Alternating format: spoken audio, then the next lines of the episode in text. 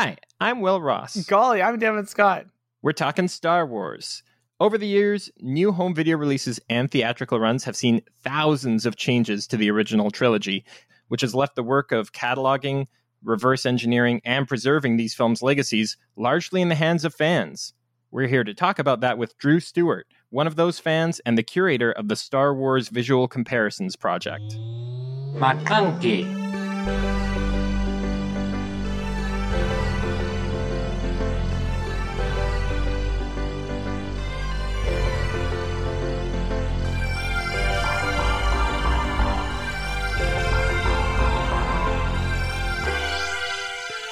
Today, we will demolish our credibility as an artsy fartsy formalist cinephile podcast by discussing some of the most popular pieces of entertainment ever seen on the screen the Star Wars original trilogy. And to do that, we've brought on Drew Stewart. Thanks for being here, Drew. Thanks for having me. Uh, You're very welcome.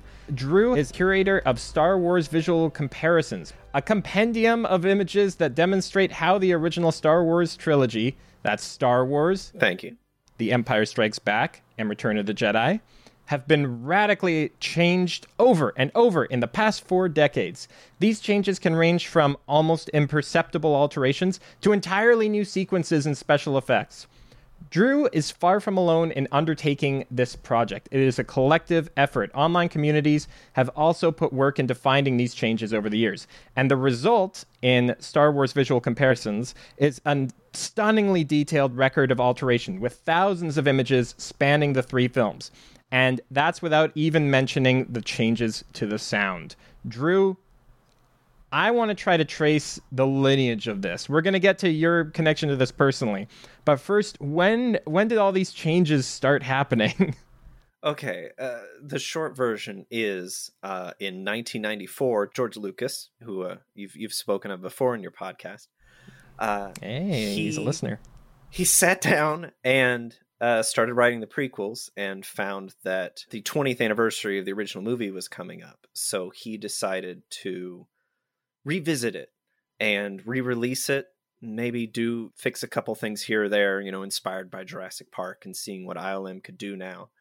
He was like, maybe I can finish, you know, the Jabba scene. And Maybe you could do some more uh, ship shots. They can build sets like this in computers now. Right. it's great. Just do it over here. It's great. Um, Oh my George is usually better. That was real bad. Uh, Mine isn't better. but go ahead. Uh, so Lucas decided to uh, have Fox pay to re-release the movie, and have them pay for them for ILM to redo some effects and add some scenes and um, I'll get into the why uh, uh, later, I think, but uh, just the the history of it. So to prepare for the 20th anniversary, uh, Lucas rebuilt the entire movie from the original negative and uh, replaced scenes and shots with new versions, and then he refused to release it on DVD.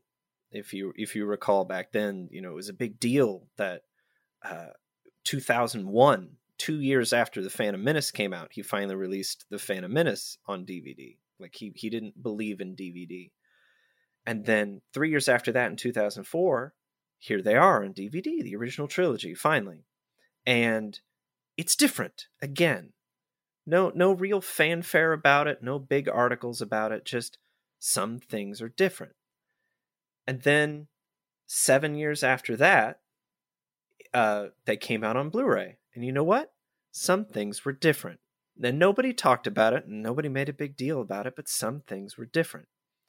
And then, seven years later, note 1997, 2004, 2011, seven years apart, um,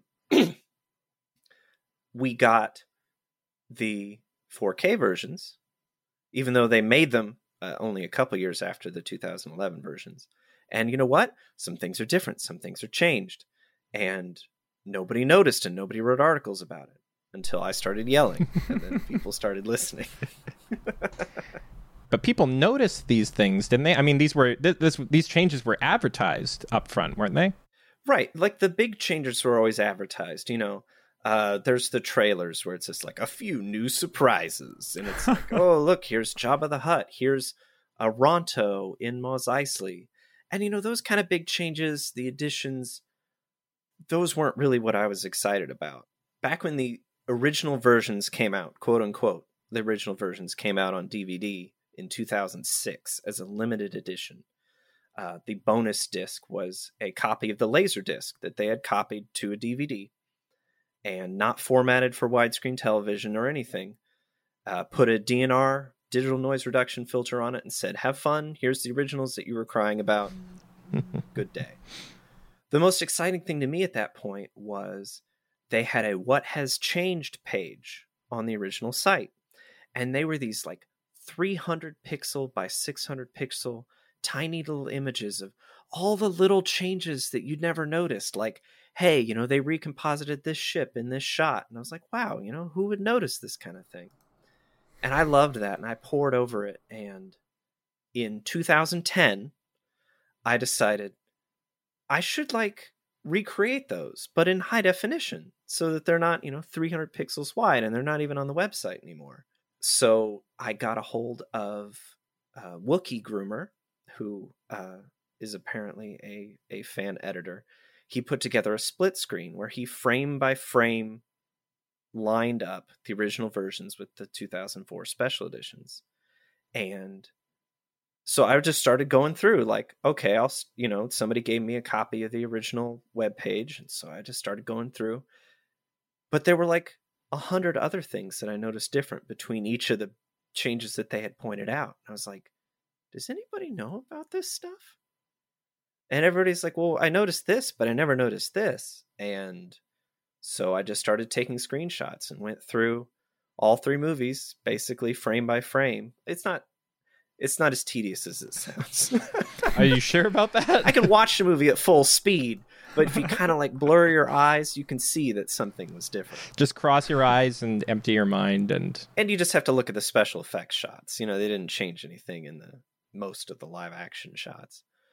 And uh, I ended up with thousands of images, like you said.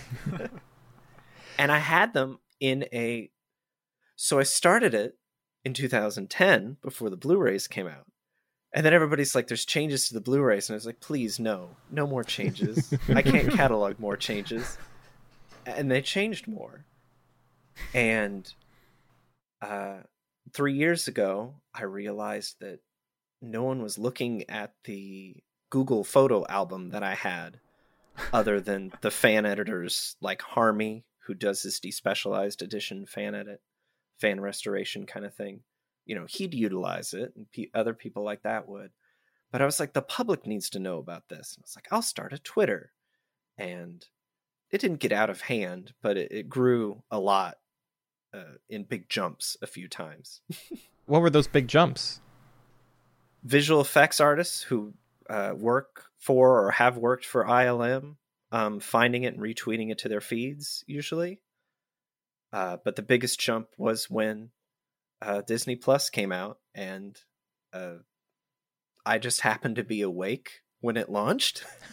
yes, I remember this. I was awake for this too. my dog, my diabetic dog, had like fallen out of bed. And it was, you know, I was sad, but I looked at my phone and my, my friend who lives on the West Coast is like, Drew, it's up. It's up. Drew, it's happening. Go to Disney Plus. And I was like, okay. And so I check it out, you know, two o'clock in the morning. And I'm like, this is not, it's fine. It's just the regular versions. Oh, And no. I, I tweeted that out. Like, everybody go back to bed. It's fine. And somebody's like, but this forum post says it's not. Greedo says something else. And I was like, no, no, that's not possible. that's not physically possible. and so I tweeted, I, I took a video of Greedo uh, yelling McClunky. Over my dead body. Uchleniuma. Chespokututa Krista Krenko. Ya Oscar. Yes, I bet you have. Makanki. The problem is that I wouldn't have believed it if people had come and said, Drew, you're going to have to do a whole new set of comparisons because Greedo says McClunky before he shoots Han. and I'm like, I would, I wouldn't believe them. Oh my gosh! I just watched the McClunky bit for the first time ever. I- I'm. What on? Oh, oh, my McClunky. oh! I wish this was a video podcast for the first Yeah. time ever because like- this, uh, I'm, I'm, I'm revulsion.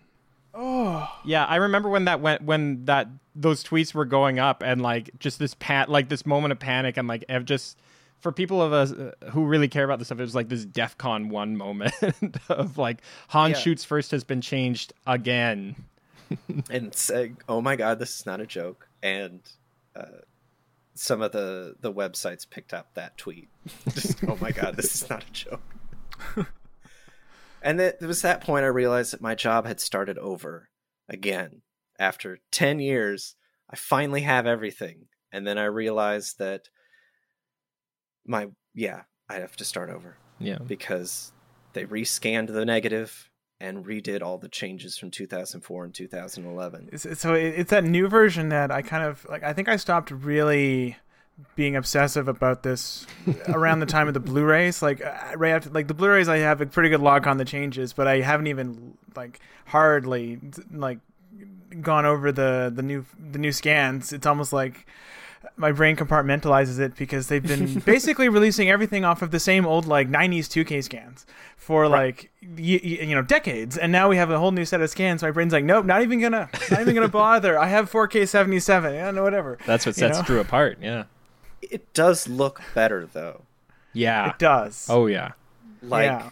it, it has it has more DNR than I would like, Mm-hmm. but it does have the colors. Yeah. And people complain about the colors how they aren't right still, but I'm like the blue mess that was the what I call the HD branch, which is 2004 and 2011 is just awful. And that's what Disney's showing you in theaters today. If Yeah. Weird magenta going skin to theaters tones. last and- week. Yeah. well Crushed uh, so blacks much of it gone. Gone Yeah. blacks. Well, well, so much of the um, shortcomings of the of the 2004, or basically every digital release pre the new 4K one, um, was that it was done on like 90 scanners, had huge limitations. They don't collect good color data, and It that's was scanned Yeah, By Industrial Light and Magic yeah. in in the early 2000s or late 90s. Yeah. And and if, if you ever heard like someone like Roger Deakins and his thoughts on the, the scan of "Oh Brother Where Art Thou," which was the first ever full DI, that it has limitations. Uh, DIs just in that era were not what we expect in a modern DI. So it's not just you have inaccurate color; it's you have only a bit of the color that resides in the actual negative, in terms of the actual data uh, there, which to me is like it's stunning that you know some of the popular films ever made f- until just very recently were stuck in that kind of late 90s morass of color which you know i could rant forever about that.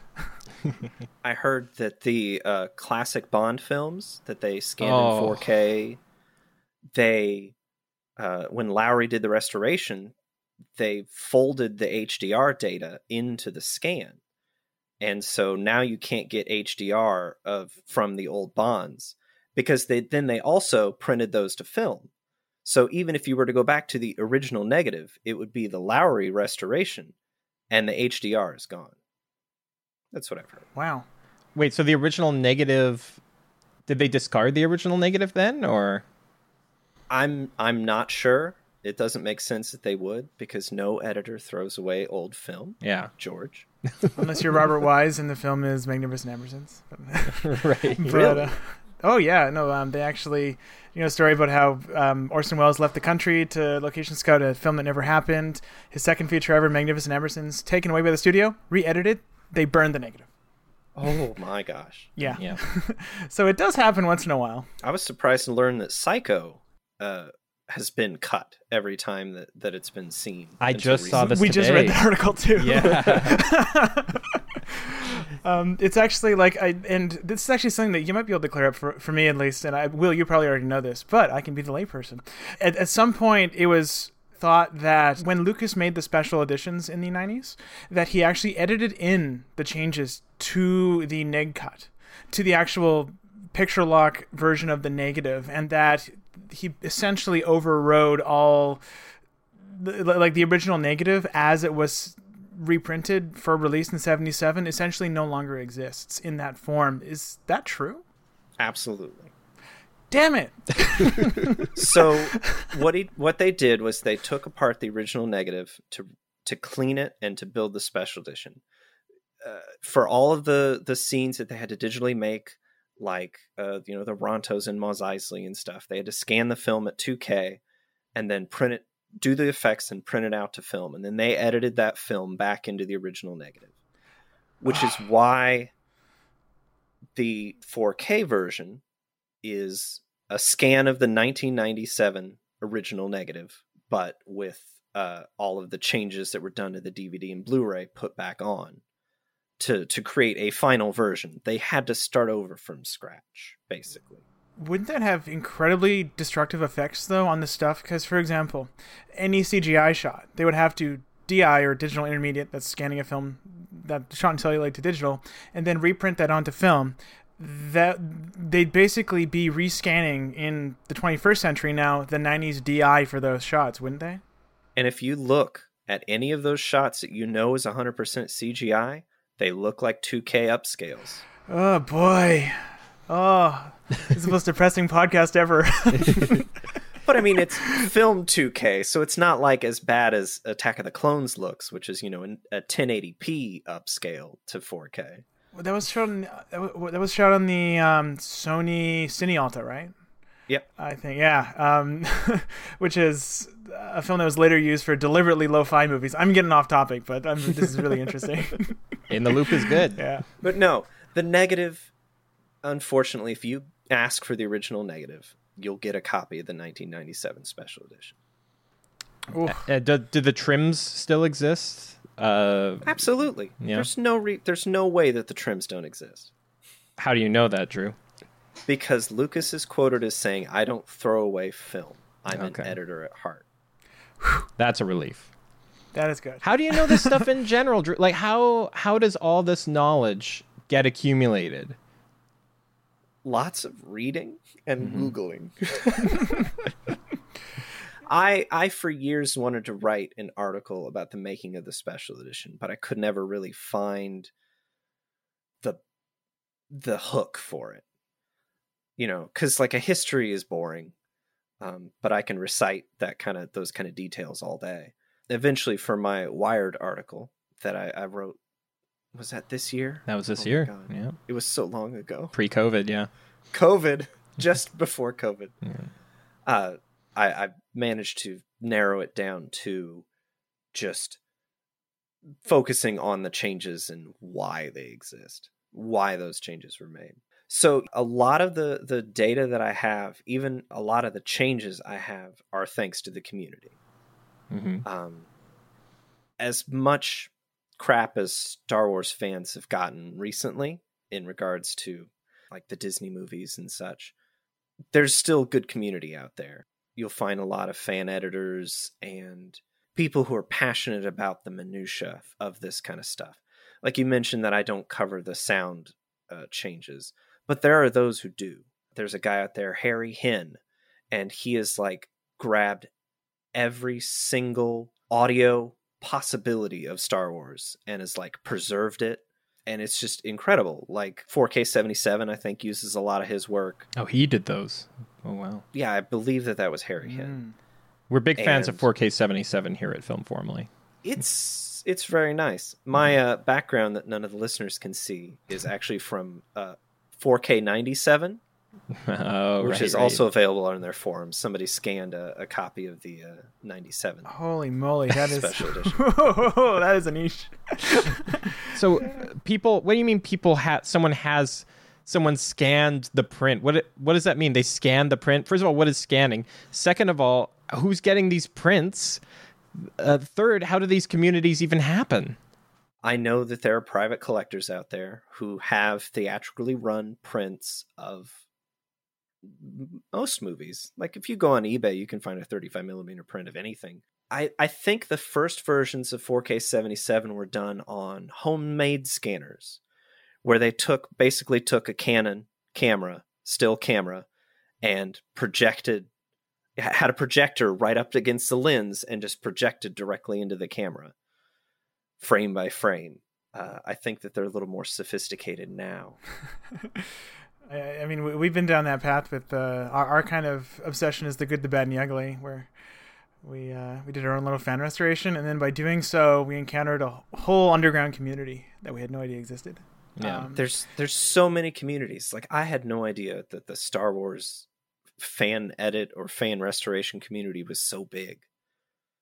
And i- it's amazing what kind of niche stuff you can find just by looking around. You said uh, you had no idea. When was it that you had no idea? When did you stumble on it?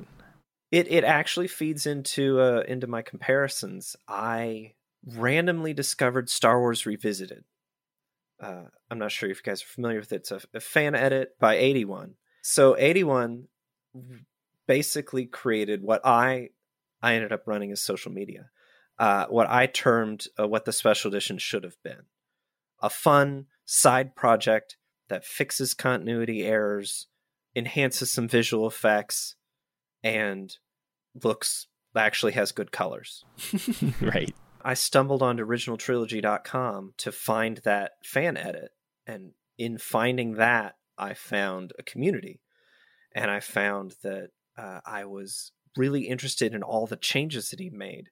So that's where my my discovering changes started was actually going through revisited and trying to spot all the changes that he'd done. And so I started it. I made like, you know, 100 odd images or whatever.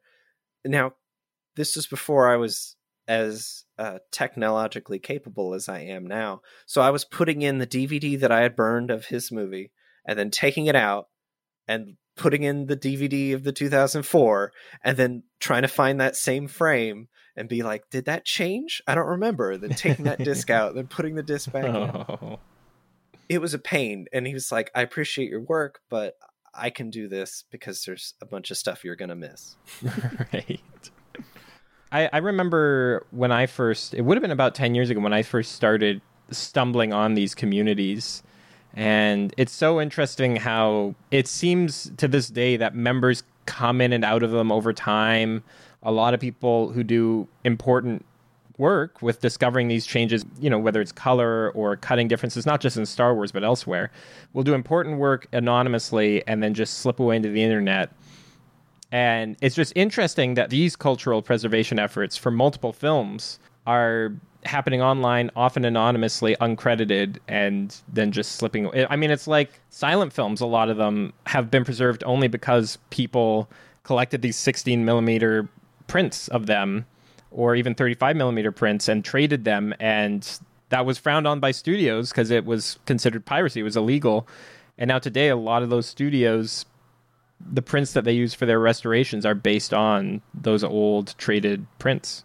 It's extraordinary just the the it's really a labor of love uh, uh, what what these these preservationists do because they're not making money off of this they they say that they're not making money off of this uh, a lot of the rules Are you making money off of Star Wars visual comparison? i that article right, your Wired That- article. that 20 page wired article that i wrote that i was going to publish for free uh, on the, on the and I'd say moreover, I mean a lot of these people who are making and distributing these restorations are putting themselves at not insignificant risk too. oh Um, absolutely because this is all illegal um, to a certain degree or another, um, depending on your jurisdiction and how you interpret it. yeah. like the fact that Adywan harmy these people you know we know them like you can find them and you know the fact that that nobody's come after them is impressive Mhm. uh, especially after all the the the stuff that went down with CBS and Star Trek fan films and such Yeah, like they got cracked down on yeah. hard I'm actually for, wondering for good reason but that's not important right now that's a different podcast I'm, I'm Drew actually pitching I in real time. I'll admit, as soon as Disney bought the rights, my first thought was, you know, first like, will we get an official release of the originals, and two, what, what does this mean legally for the for the restoration community? hmm You know, and um, I don't. And so far, there's been seems to be there's been no huge changes, which actually shocks me a little. But I, I, know, I fully expect Disney to crack down on something at some point. I, I think for now, one of the things that's helping is that Lucas had such a deliberately lax policy Mm-hmm. on hunting out. As long as they did it more or less underground and they encouraged people to buy the originals. And I think that in combination with just how well known these changes are has led to a no jury would ever convict kind of situation. Well, what's uh, one of the theories of why Lucas finally allowed the original versions to be released uh, on that bonus disc in 2006 was because of the restoration community. Because everyone was taking the laser disc and ripping them and burning them to DVD, which had became frowned upon when an official release did exactly that. So I don't think Lucasfilm has a leg to stand on technically until they give us a 4K restoration of the originals. They can't jump on anybody who's doing a 4K restoration of the originals because until they have a better product, it, the ball's really in the restoration court. yeah, morally at least, it's it's such a clear Mhm. court of public opinion thing at this point.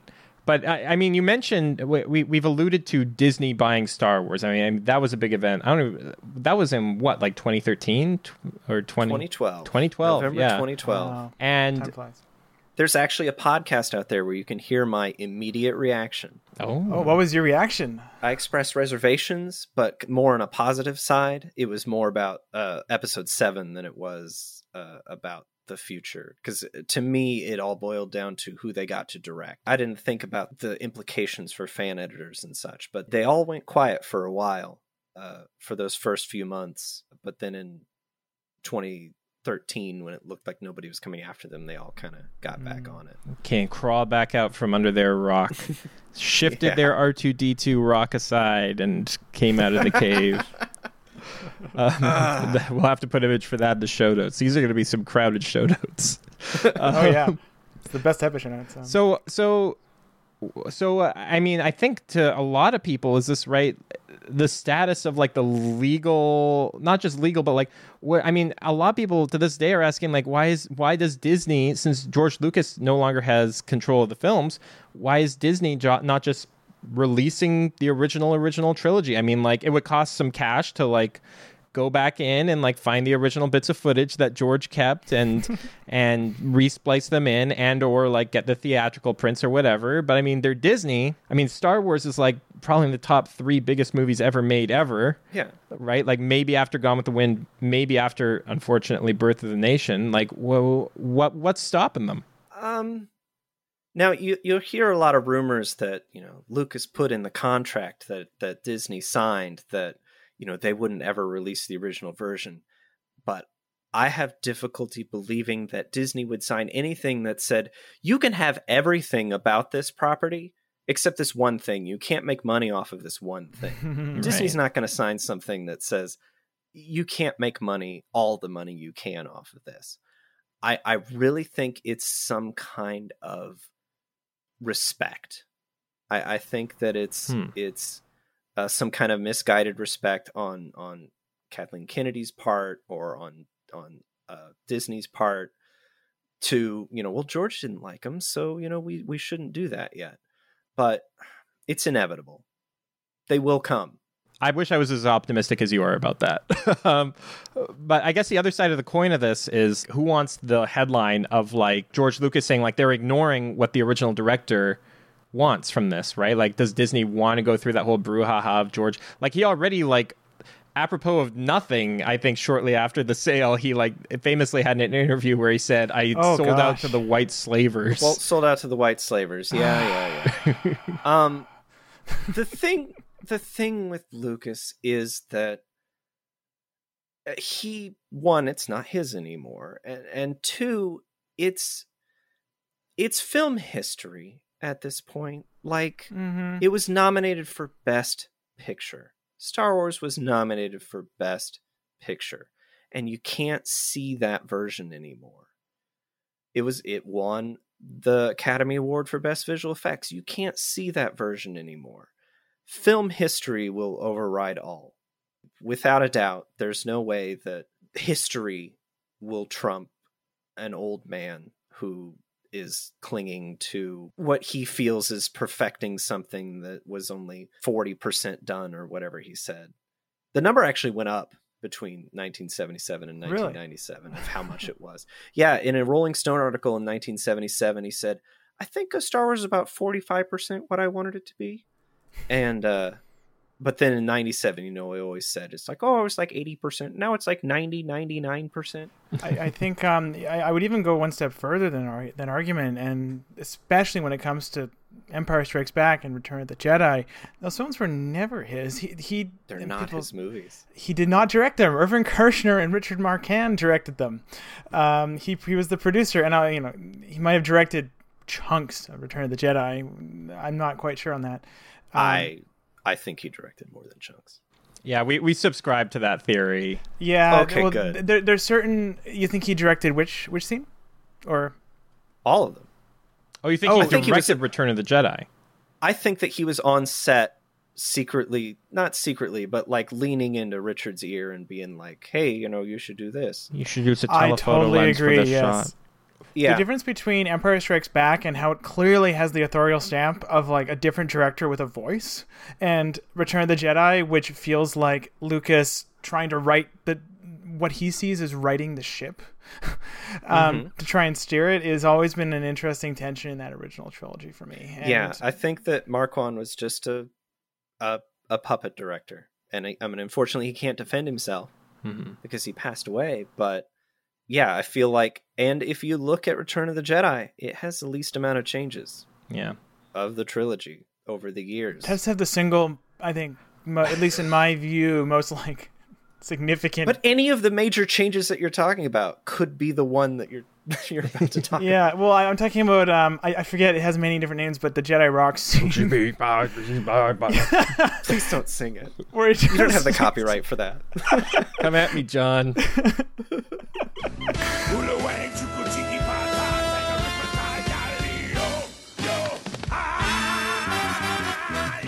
I just, I, I, can't get over that scene where it just feels like. I remember last time when we, the last time I've, I've watched these films is with Will, and I just, I almost had to like stop when we got to that point. uh, at least in the special, they're like, good grief! Oh my gosh! I don't Anyways. I don't think I could watch it straight through.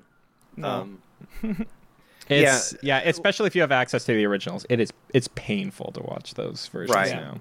like I said in my in my article, I, I hit on that uh Lapti Nek, the original song, feels like a live performance in a, you know, a criminal organization. You know, just here's a live performance that's happening in the background. But uh, Jedi Rocks is a music video that's happening during the movie. Yeah. Like it doesn't it, it feels it takes you completely out of the movie for no reason except to show that you can create fuzzy CG characters and put them alongside live action actors and then integrate it into film footage that you filmed. I want to quickly, I want to really quickly sidebar here about. I, I mean, we're. It's going to sound like we're being hard on on George Lucas and we're teasing him a lot, and we are. And and I think that's a. Normally, I, I my policy is like go a little bit easier on like even pretty high profile director. Like you know, don't don't tease them, don't get personal. But one, he's a billionaire, he can take it. Um, two, Are you saying eat the rich, Will? I'm I'm saying nibble on them at least. Two, I, I went into this podcast and I said to to Drew and Devin like, let's try to hold our powder on what we think about these changes for a while. It's almost impossible. and that's because this stuff was so. This is this is so transgressive. For I mean, like I even forget about the Oscars. These movies, aside from being a huge cultural touchstone for so many people, affecting culture, affecting like in a very real, tangible way, the way movies were made. It's it's huge to change these movies in such a substantive way, and you're, the need, the moral obligation to preserve the original versions increases when you decide to release new additional versions. It doesn't it doesn't decrease. And uh, on the other side of it is that like I mean I think George Lucas is a fascinating and in a very many positive ways influential and uh, in a lot of ways a brilliant filmmaker. Star Wars is an incredible film, I think. So just to, just to caveat that. That said, I'm I'm I'm I will not cut a moment of us imitating his voice. oh boy. Yeah, well, going back to uh to Lucas secretly directing Return of the Jedi. Right. I if you don't subscribe to Cinefex, uh, get it on the iPad. Uh, it's it's a it's a beautiful breakdown of all the visual effects of every almost every movie made since 1980. I, I you know first went through in my research for for my article and read the original Star Wars trilogy. You know, it contemporary, like oh you know Bill worked on this shot and so and so. Richard Marquand is not mentioned once in the Return of the Jedi article. Mm. Every time that somebody's coming in and giving pointers on a special effects shot or approving a storyboard, it's Lucas did this, George did this. Marquand is not mentioned at all. So even if George may not have directed the entirety of the live action, he did all the post production. Interesting. Makes sense. I, yeah, I just wanted to get that out there. I mean, in fairness, again, I subscribe to the theory that Lucas had a lot more to do with directing that film than is given credit for. But he did. I think it's like on official record that he he was in charge of the post production of Jurassic Park, for example. And nobody's going to say George Lucas directed Jurassic Park. Mm-hmm. Although the edit sometimes certainly feels something like about pretty Jurassic Park, I'm to looking me. around. Oh, so you get this. Steven Spielberg made two films in the 93 94 cycle, you know, that are of note, right? Jurassic Park and a little film called Schindler's List. Um, he, Not a big deal. yeah, no big deal, right? He makes Jurassic Park and then essentially abandons the films kind of in post production to film Schindler's List and hands it over to George Lucas in post. So George Lucas um, essentially was a post supervisor on that movie, and he apparently basically finished the film in uh, Spielberg's absence. Oh, Yeah. how did I not know that? I think that's on record. I mean, that would be a direct lead in to him starting on the prequels and making the special editions. hmm So the theories have always been Lucas always had this idea in his mind, you know, of going back and finishing the movies. And for the Jabba scene, that was true. He did actually, I didn't believe it for the longest time, but Paul Hirsch wrote a book. Uh, he helped edit with Marcia and George uh, and Richard Chew. A New Hope. And he was the one who convinced George to cut the Jabba scene. And George was like, no, no, I think that we can, uh, I could put, have ILM put a stop motion guy in there, like in 1976. Right. And he talked to ILM and they said, no, George. Han touches him. We can't do that. And Hirsch recently on another film another fan editor friend of mine, Jamie Benning's podcast, uh, he said that uh, he reiterated the fact that Jabba just repeats everything Greedo said, and there's no reason to have the scene. And he was happy that George cut it, and he's disappointed that it's back. That was the the most that we could get him to comment on the special editions. Which is quite something, honestly. yeah, going back to the point of the story, uh, it's not like Lucas had some kind of of, of grand idea. Uh, he just saw an opportunity to practice using Fox's money. Uh, my the the theory that I decided to go with that I, I based my Wired article on, which I got from I got the inspiration from a source. He pointed out that every single change made to the 1997 special edition is something that they could use a technology or a, technique that they could use for the prequels. So instead of having Industrial Light and Magic on Lucas's own dime go through and create, you know, like, hey, if I film this thing today, can you like try to put like, you know, a weird slime creature in it? That's not what he did because that would cost him money. So what Mhm. he did was, well, you know, while I'm adding Jabba back here, you know, can you guys do ships? How cheaply can you do ships? And John Knoll said, hey, I've got a Macintosh with Photoshop that I invented, and I think I can do ships on my own.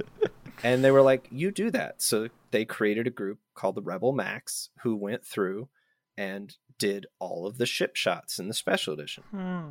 They were all done on off the shelf Macs to prove that you could do that. And they did a lot of shots uh, for the prequels too.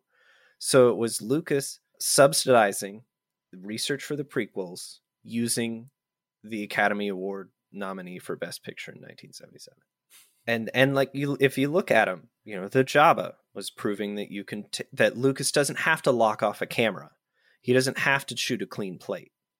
You know, he will to be nice if he plans ahead, but if he decides that Jar Jar needs to be in the background of the scene, you know, you can do that. You can track it by hand, right?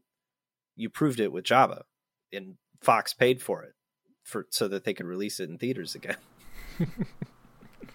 This is why the Jurassic Park uh, lineage is is works so cleanly with the theory you present in your Wired article. Is because it, it just makes sense, right? Like Mm-hmm. he helped out a bunch on the post production of Jurassic Park, and the wheels started turning for like how he could adapt and use that technology himself. And so, and it and it was and it was for the prequels first and foremost with the Star Wars the original trilogy secondary. yeah, They weren't even going to do Empire and Jedi until 1996, I think was when they decided they wanted to do them. yeah, and like they reused uh they reused shaders from like the T Rex for Jabba the Hutt, for example. Like they reused Mhm. dinosaur models for Mos Eisley. I know from Jurassic Park. Yeah, the Ronto is a Bronto with a broken neck. Like, Right. There's there's video of Lucas saying, you know, like trying to come up with a name for it. We just keep calling it the Bronto, and he's like, just call it a Ronto. Knock the B off. of. I have not seen that. it's on uh it's on Making Magic, the CD-ROM that came out to promote the special edition. Everything And good is I- on Making Magic. I've never The- seen it. which is why I preserved it on Mhm. my YouTube page. oh. It was the one piece of preservation that I've done uh, Hmm. as Star Wars VizComp. I did a uh, I I re- I went through and clicked all of the links, all the videos, and and cut it together. It was a lot of fun. What's the uh, total runtime? It's about fifty minutes, I think. Oh wow. But some of that was uh, there's a lot of storyboards and stuff. Hmm. and I even went through all the credits of all the people who worked on the special editions. So that was another thing that I, I I've been wanting to do with VizComp. Like,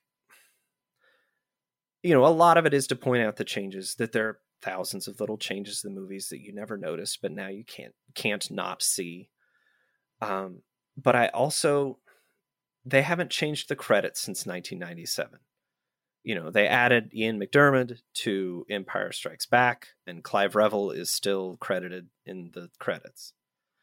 And we know a surprising amount about the making of the 1997 special edition, but we know next to nothing about why the changes to the 2004 DVD were done, or the 2011 Blu ray, or handful of changes like Maclunkey that are in the in the what I call the 2019 special edition.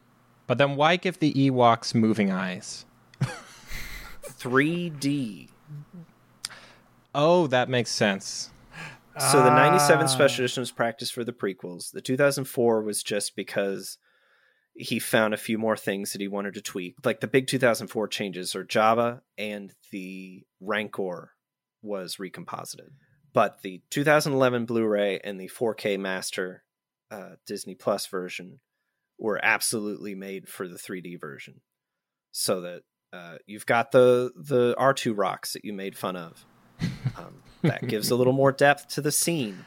I guess. Oh, that's been a mystery for so long. Why the rocks would be there, and that that's a very plausible theory. And that's not mine. I, I- going back to the community, somebody else realized that. Right.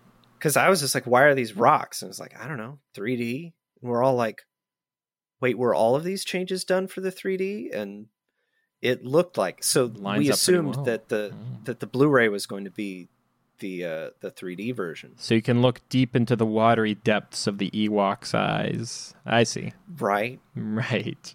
Which there are new eyes too. It's not Yeah. just blinking; they have new eyes Yeah, tracked to their heads. Yeah, yeah. by No, that's the worst part. The new eyes are the worst part. the new eyes Yeah, scared no, the, the, shit those out freak of me out. Yeah, they're just they're, they're straight up uncanny valley. Um, and and here's the thing is that uh, like i was going back to the the artists and how they haven't changed the credits nobody who worked on the 2004 and 2011 versions and the 3d 2k or 4k whatever version that disney plus has now someone tracked those eyes by hand who Right.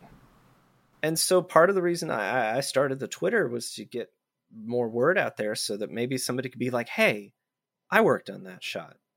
And to this day, I have people who work for Industrial Light and Magic comment on my stuff, and the only people who comment, hey, that was my shot, were people who worked on the 97 special edition. It's like like the other vert changes didn't happen. But not only did they happen, they had to be redone because when they scanned it at 4K, they couldn't just port over all the changes that they'd made to the Blu-ray, so they had to do them all again. The the uh the detention block hallway that they redid for the DVD, they had to redo that again.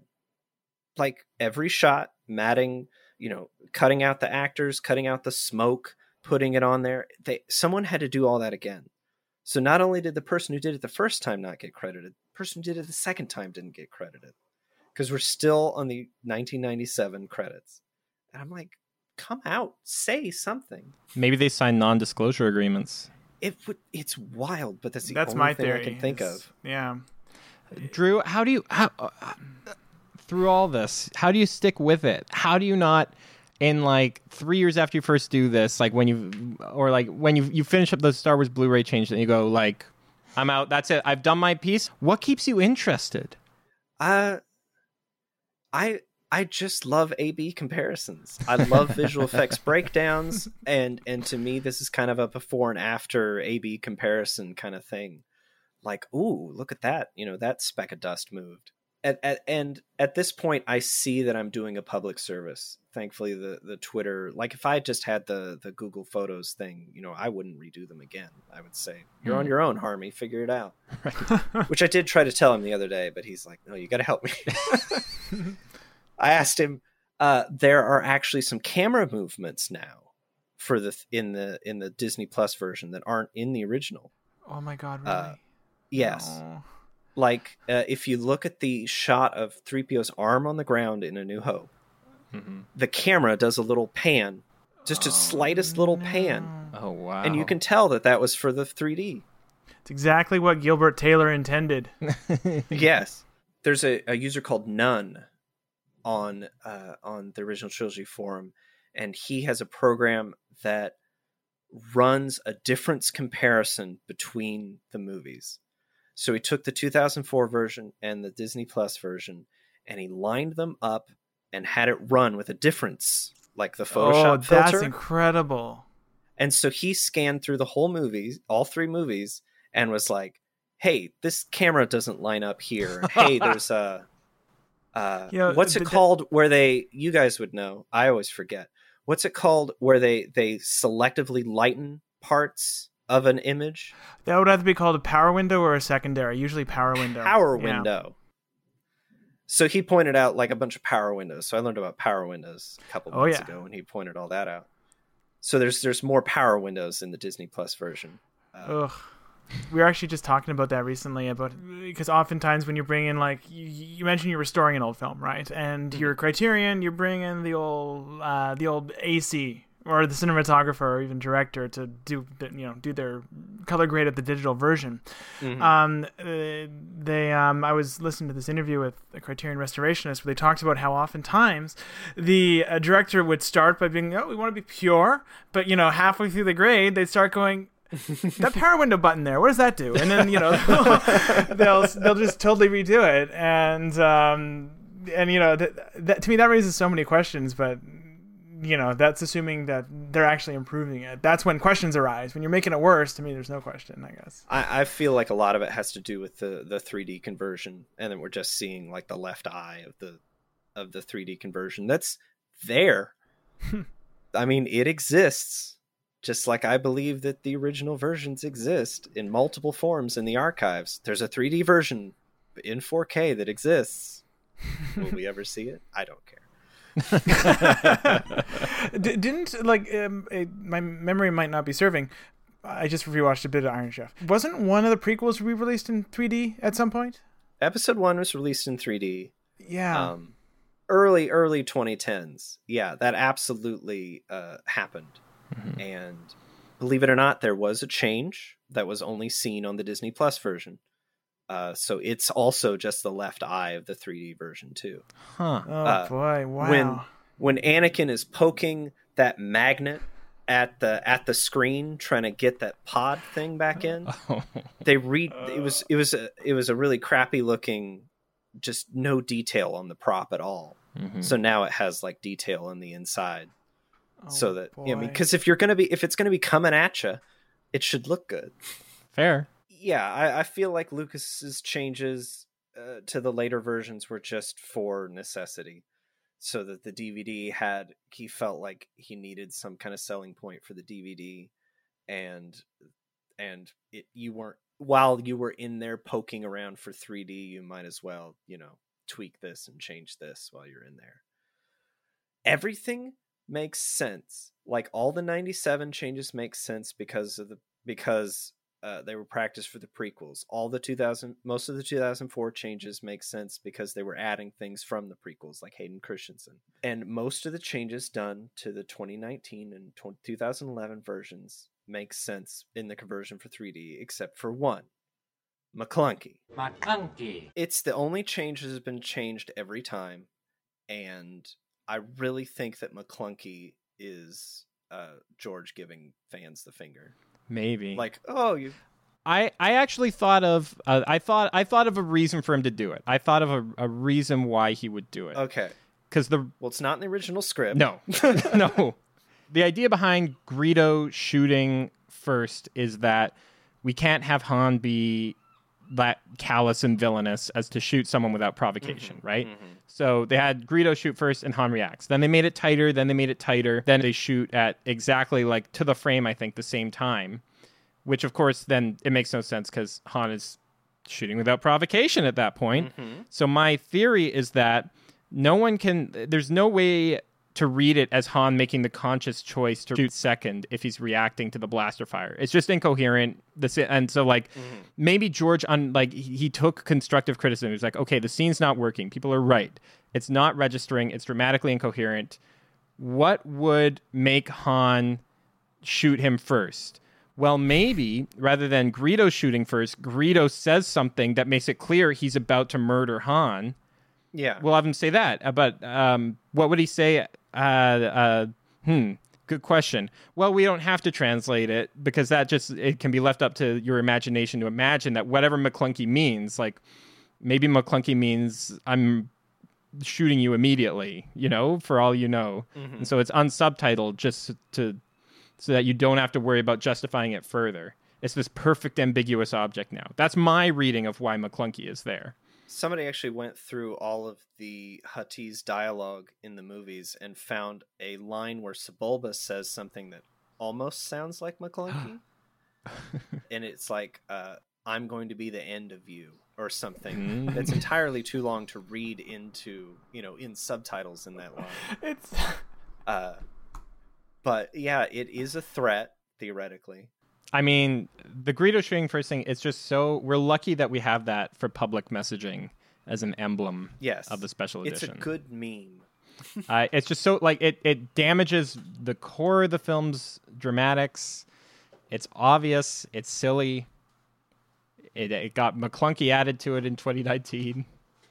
Yeah, the more that he messes with it, the more attention that he draws to how stupid it is. Right. Like it's it's wild. I remember when uh, when I, it, when the Blu-rays came out, the first set, and um, the first video of Darth Vader going no from Return of the Jedi.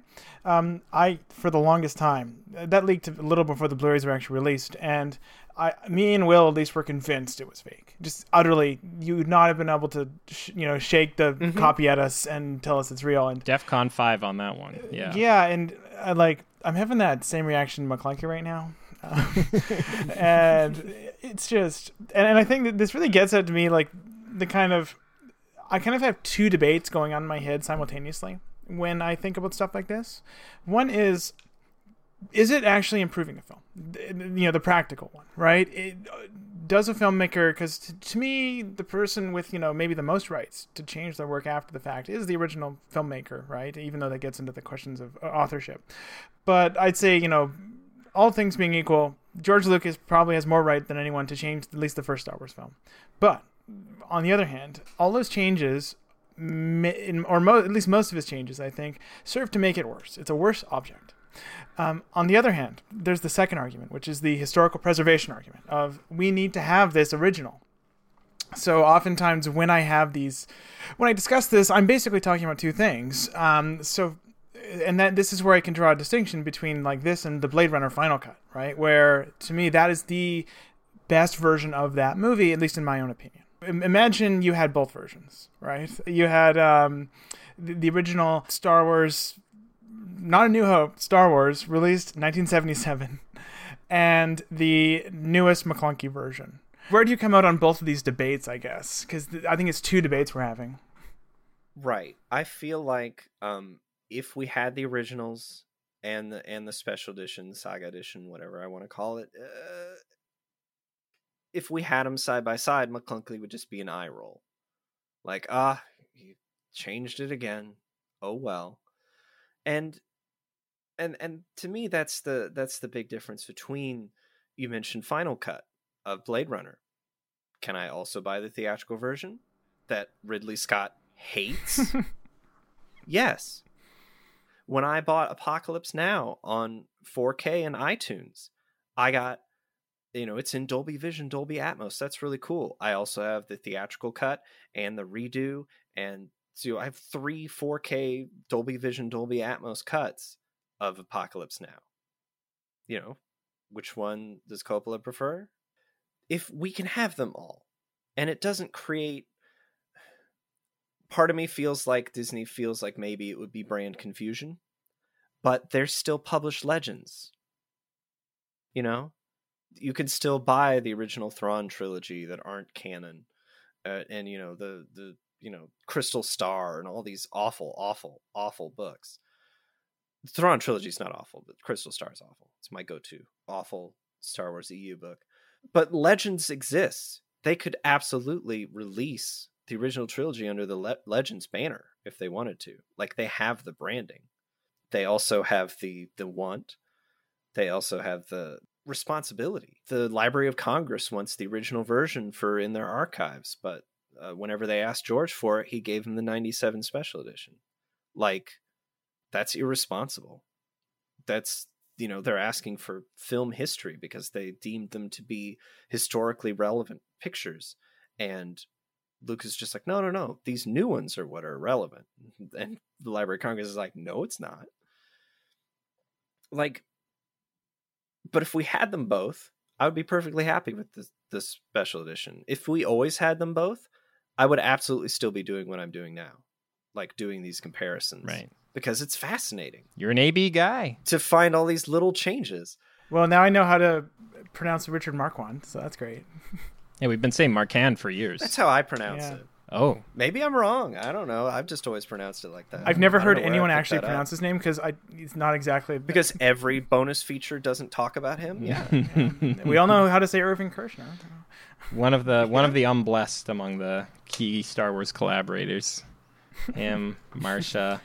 Yeah. the Academy screened a 70 millimeter print of Star Wars last year, so that exists. The version, the 4K version that we have now, is color timed similarly to the 1997 special edition, which we know was color timed off of a three color separation master that they have in the archives, a fade free three color separation master that they made of the original negative for preservation, which makes me think that it still exists. Because one, George says he never throws anything away. And two, why would you throw away a fade free three color separation master? And there have to be other inner negatives or inner positives or prints, unrun, non theatrically run, pristine prints in the archives. A professional fan made a cut, made a restoration of Star Wars using uh, multiple theatrical prints stacked on top of each other so that if there was dirt in one print, he could erase that dirt and it would show the clean part because no dirt is going to be the same on any or scratch on any theatrically run print. So he was able to get it down to the the negative, basically making a perfect pristine version and he gave it to Disney. Like he didn't release it to the public, he just gave it to Disney. They have the three color separation master, they have the 30 millimeter print, they have versions of the original. And personally, I would prefer those to a rebuild of the negative using the original camera negatives because I think that the temptation to tweak things would exist. I think that if you asked Industrial Light and Magic, hey, can you put these back together in the computer? They'd redo a wipe, which they did redo all the wipes for the special edition. So they would have to redo every single wipe, going back to the original negative and rebuilding the entire movie again. And they're gonna they're gonna tweak something in that point. They're gonna be like, oh man, you know, I can erase this blob here. No, you can't. This is history. This is the versions that we grew up with. This is the versions that were nominated for Academy Awards. And it needs to be, if not a theatrically run print like 4K 77, then a non theatrically run print. And they have those pristine versions. We know it. They just need to release them. Speaking of kind of this, I would call it pseudo revisionism of the negative versus trying to match release prints. Um, where do you come down on that kind of question? Because um, a lot of the times when films, older films are scanned and, you know, from the negative in 4K, 8K, um, like Lawrence of Arabia, uh, that version is an 8K scan of a 70mm negative. Um, the quality of the image that you get from that far outstrips any 70mm print you could get in 1962. Um, and not only that, but you're seeing details in the highlights and shadows that you almost certainly couldn't see. Uh, mm-hmm. Stuff where, because of the printing process of those mass produced, very questionable uh, you know, uh, release prints um, probably were lost. Um, uh, we recently yeah. kind of uh, had this discussion with someone who, again, a fan restorationist of The Good, the Bad, and the Ugly, where they mentioned that the um, 4K version of that currently available by MGM, you see a, the skies are blue. You can see all the clouds, all the details. It's gorgeous. Look at a release print, completely white, blown out. Mm-hmm. Yeah, and um, if you could basically, if, if, you could wave a magic wand and go, okay, no, we want to replicate the release print, how it looked to audiences, or no, we want the best possible version of what the negative has to offer. I think that that color timing it and white balancing it to a release print is is the best option. Um, you're absolutely right in that the raw scans like that of of camera negatives are going to show you highlights and details that just weren't meant to be seen. Like, and we say, oh, you know, in 4K you can see more than mm. than you've ever have before, but there's a limit to what the camera operator and the director meant you to see on that day. Just because the film negative was able to capture that much data doesn't necessarily mean that we need all of that data. That's very consistent well reasoned take. yeah, I, I, like that take. I, I, still have no, for what it's worth, full disclosure, I still do not know where I stand on that. Aside from, there should at least be a version available that matches exactly what they. I mean, if you were to take that 4K scan and project it, you know that that's probably probably right. But you know, I want I want the color temperature of the bulb mm. you know that that you would have seen it on in 1977 i want that taken into account. I want you know which is all stuff 4k 77 did which is why it's good enough for now. It's good enough for the people who can find it who are really passionate about this. But my thing is that my dad can't watch the version he saw in theaters you know that that really you know ignite ignited a spark in him. And you know, I'm not going to be able to walk him through downloading 4K 77 or even trying to figure out which version is going to play on his TV, you know, if I were to put it on a flash drive for him. But he should have that option. Like, you should be able to show your kids the version that you grew up with and you make that choice without having to figure out like i had to burn uh, dvds of the despecialized versions for my friend because he couldn't show his kids you know because he saw Maclunkey and he turned it off and he's like, well, I need to talk to Drew. like the option needs to be there. I agree. And it's just, that's all I'm asking for is an option. this brings me back because um, I, I, think what actually pushed Will and I to finish our current version of The Good, the Bad, and the Ugly was actually taking all of our friends to the cinema and wa- and watching the um, the extended cut, which I don't know how up you are in that one, but um, they added 20 minutes to it that Leone did not intend for the at least the oh no the English language one. Yeah, and they got 80 year old Clint Eastwood to dub over his parts. Um, what? yeah. Oh, and no. Lee Van Cleef impersonator. Um, so we show all our friends it, and the general consensus for those who haven't seen the film is, uh, you, you know, it isn't all it's cracked out to be a bit disappointing. And we're like, ah, you know, yeah. this is mm-hmm. not this is not what we intended, um, and that kind of got us going yeah, it's it's all about just like wanting other people to see the film that was and the best version you're going to be able to show anyone. Uh, I'm gonna give my kind of hope moment um, because I have my own kind of more generalized kind of optimism about this actually, and I think that um, it's a shame it had to be Star Wars, but the fact that there is such a high-profile film where this is so there's so many examples we can take from it, like Greedo shooting first, of where it's clearly a bad idea, transparently so. we haven't even talked Um, about the Death Star being in firing range of Alderaan. Oh, exactly. Oh no! and we won't. We'll put that in the show notes, the GIF Yeah. that says it all. so, Wait a um, minute, not Alderaan, Yavin. but the fact that this exists and it has brought the debate out from like the you know f- from the shadows. It's a big public thing uh relatively speaking. Um i think the very fact that this debate is relevant enough that we can record a podcast about it even um has done a ton of good for awareness of the need to preserve this sort of thing.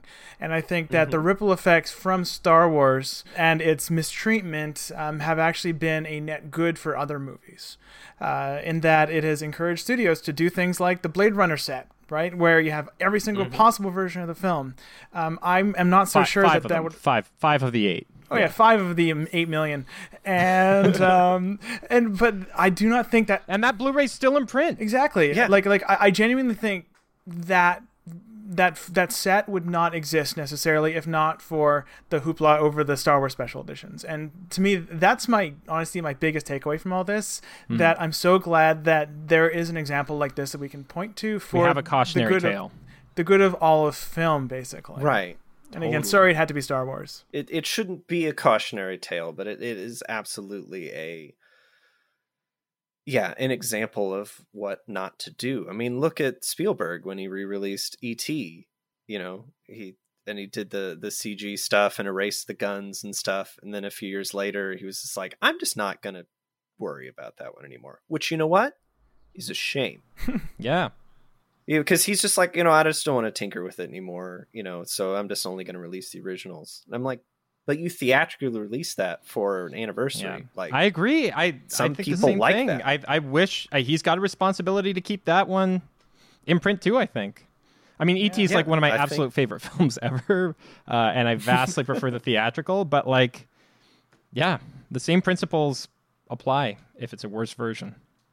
So my moment of hope is that if there's one mega corporation that I'm sure we can count on to do the right thing. It's the Walt Disney Picture Company. it's not like several of their animated features have reanimated things that they did for an IMAX version that they just never went back and changed. So when you watch it, you're actually watching the IMAX version. That's the spirit, movies. Drew. Maclunkey. so to to close i, want to plug my twitter account you know which is at star wars Viz Comp v-i-s-c-o-m-p and uh, i want to encourage everybody to use the hashtag release the original trilogy uh, inspired by uh, indig- indignant fans uh, getting the snyder cut to exist from nothing I, I I assume that uh that tweets and uh, hashtags can do something. I don't want people to be like aggressively responding to every you know Star Wars tweet with it or everybody who's involved with Star Wars like the Snyder cut people did. But I mean like I'm not asking for something that doesn't exist to be made and then released on HBO Max. I'm asking for the Academy Award winning versions of the Star Wars movies to be released. I mean, it's not a big ask. It's it's it exists and it's their responsibility to release it. So uh, I want to encourage people to use uh, the release the original trilogy hashtag. Devin, if you have something to say, then Yeah, um, just going to Dopa, Slimo.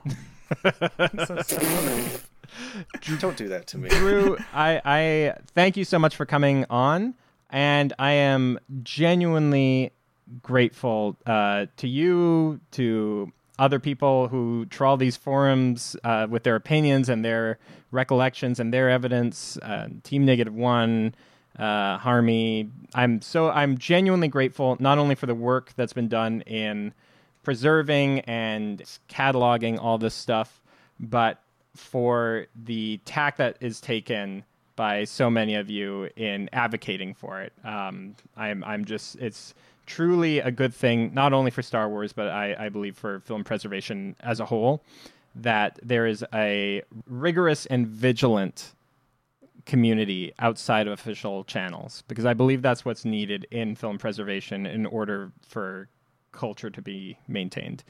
Um, so thank you for coming on. Thank you for having me. It's a lot of fun. Hey, thanks for joining us today. Paige Smith, as ever, is our associate producer. Did you enjoy today's podcast? Hey, come on. Subscribe to us, and while you're at it, on Apple Podcasts, give us a rating and review. That really helps other people discover it. I can't say this enough. If you want to come on the show, or if you've got an idea for a topic, get in touch with us. You can get in touch by email at filmformally at gmail.com or social media on Twitter or Facebook at filmformally. We would like to acknowledge that this podcast was recorded on the unceded territory of the Musqueam, Squamish, and Tsleil-Waututh peoples. We'll see you around.